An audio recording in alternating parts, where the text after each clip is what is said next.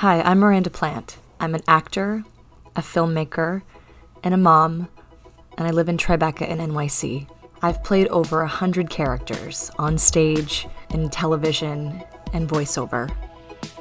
But I've also played a few in my personal life as well. Join me as we explore all the different roles I've taken in life and in art.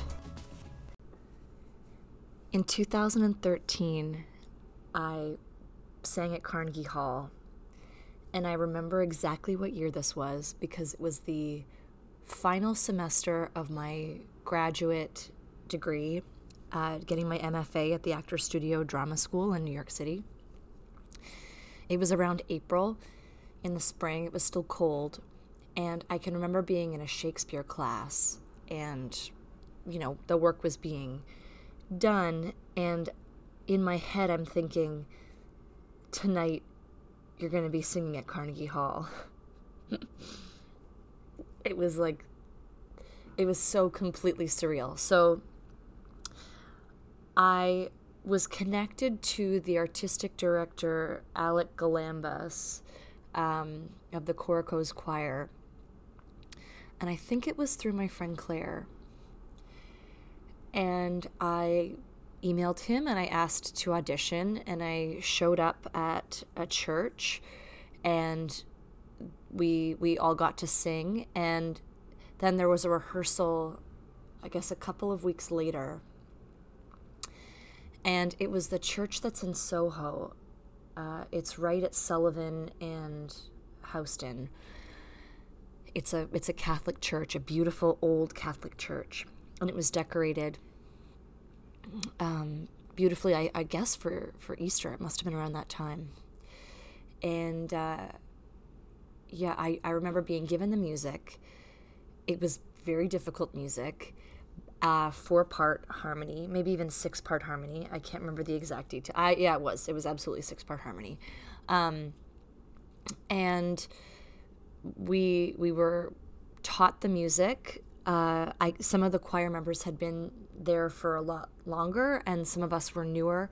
They were trying to um, include new members because there was a an artist coming in named Richard Sparks, and he had composed uh, a a piece of work. On it's it was sort opera. It was in the vein of opera, um, a modern opera called Nu Son under Wode or Underwode. Um, might have been German um, so we learned the music, and then I guess that that was a Tuesday because that's when I had Shakespeare class. Um, you were asked to wear a black floor length gown. We had our dress rehearsal at Carnegie Hall, and it was incredible seeing that stage entrance sign and, of course, walking through the big steel door. Um, those theaters, those Broadway theaters, are run like clockwork. So there's somebody to meet you at every checkpoint to get you exactly where you need to go. The really cool thing, and also like mind boggling thing about Carnegie Hall, is they do have an elevator.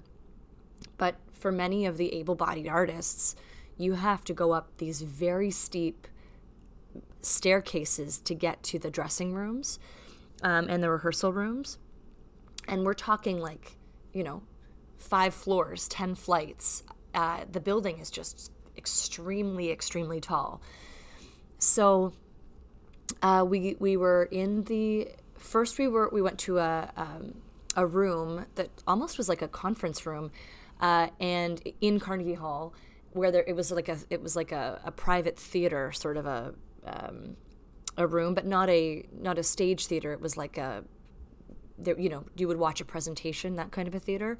We performed the work with um, the composer, and there were singers from, I think, all over the country. Uh, I believe Canada as well, but it was mostly an American um, collection of singers.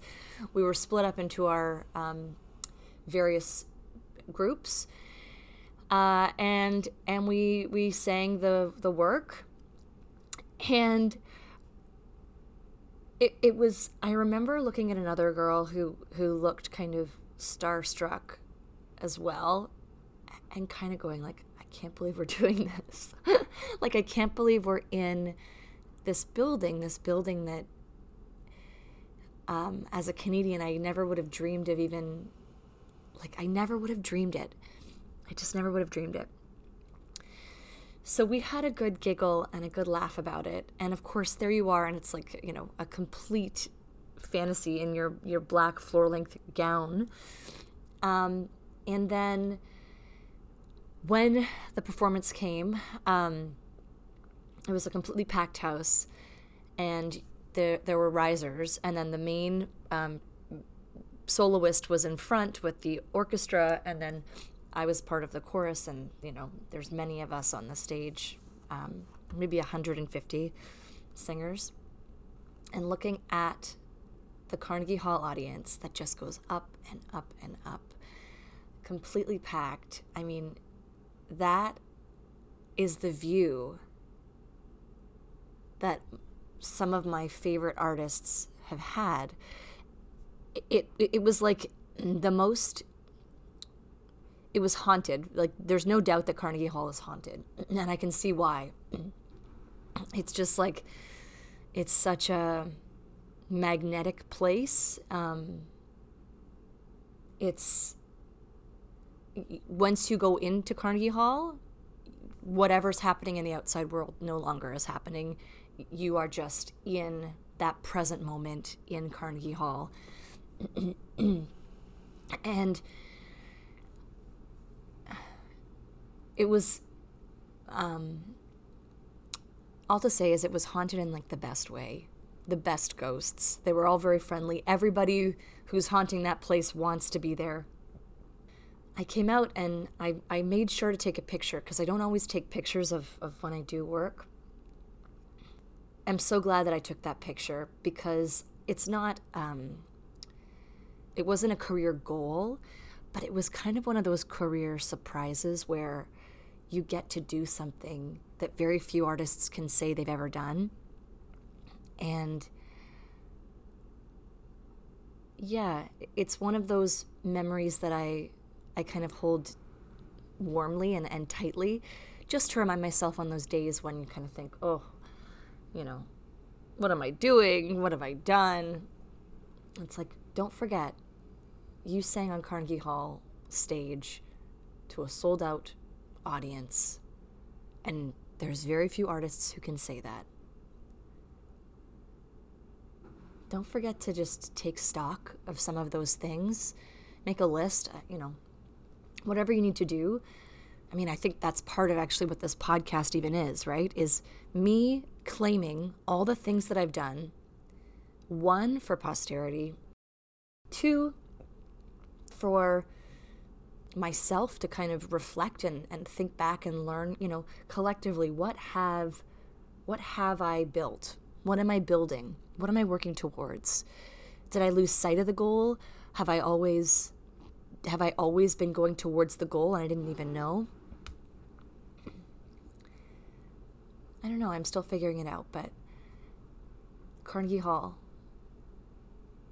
That was um, a really cool moment in time. I still have the the name tag with my picture on it that says, you know, Carnegie Hall performer. Yeah, New York is magical.